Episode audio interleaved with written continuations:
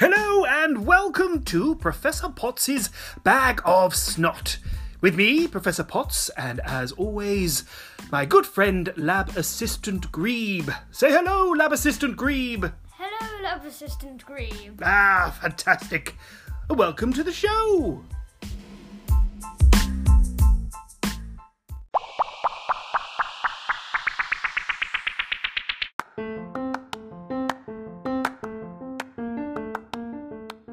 Can't you trust an atom? Because they make up everything.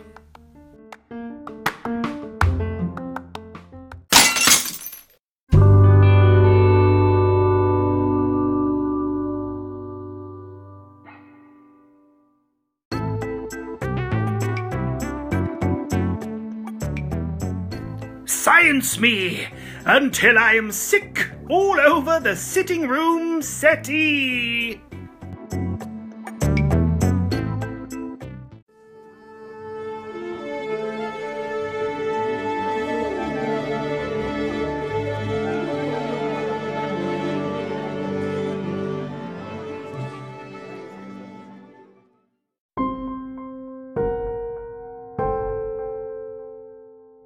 Yesterday's socks.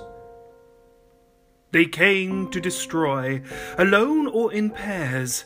Yesterday's socks, this day will be theirs. They plan to attack from the cold bedroom floor, cheered on by the clean ones in the pants and socks drawer. Their mission is clear. They cry, Justice for socks! They demand equal rights once they're out of their box. Never again to spend their whole day squashed inside a smelly old trainer, desperate to be washed. Come, striped sock, come plain sock, come knee high and pop. Welcome socks with a hole in, come walk, run, or hop. Every sock is wanted, from the brand new to the bruised, even those novelty socks that fart when they're used. The plan is simple. We demand world domination!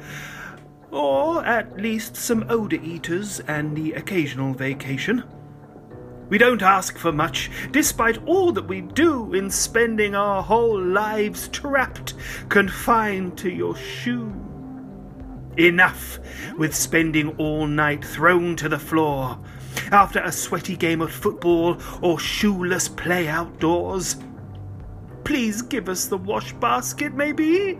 The hope to be clean? To party with sock friends in a warm washing machine? Finally, revolution!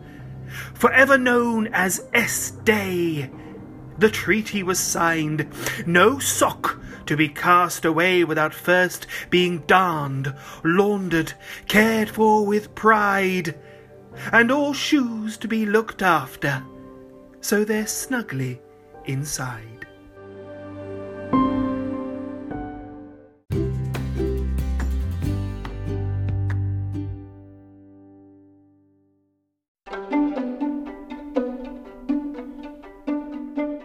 How do astronomers organize a party?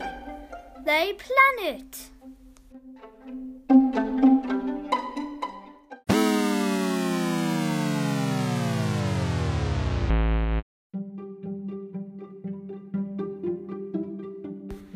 Did you know that birds cannot live in space? No, it's terribly sad. They actually need gravity to allow them to swallow. Very interesting. And also, perfumes, well, some of them are actually made with whale poo in them. Hmm, I'm just going to give mine a smell.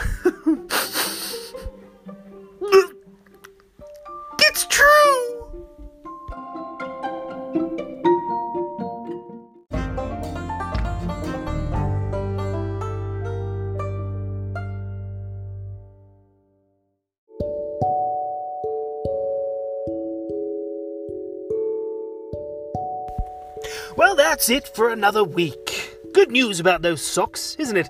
It's lovely to have a happy ending, and all's well that ends well. Well, that's the end of the show, sir. Uh, from me, Professor Potts, and from my good friend Lab Assistant Grebe, it's been wonderful to have you here, and we hope to see you again next time for more scientific factoids, uh, the odd joke, and some strange silliness along the way. So, for now, goodbye!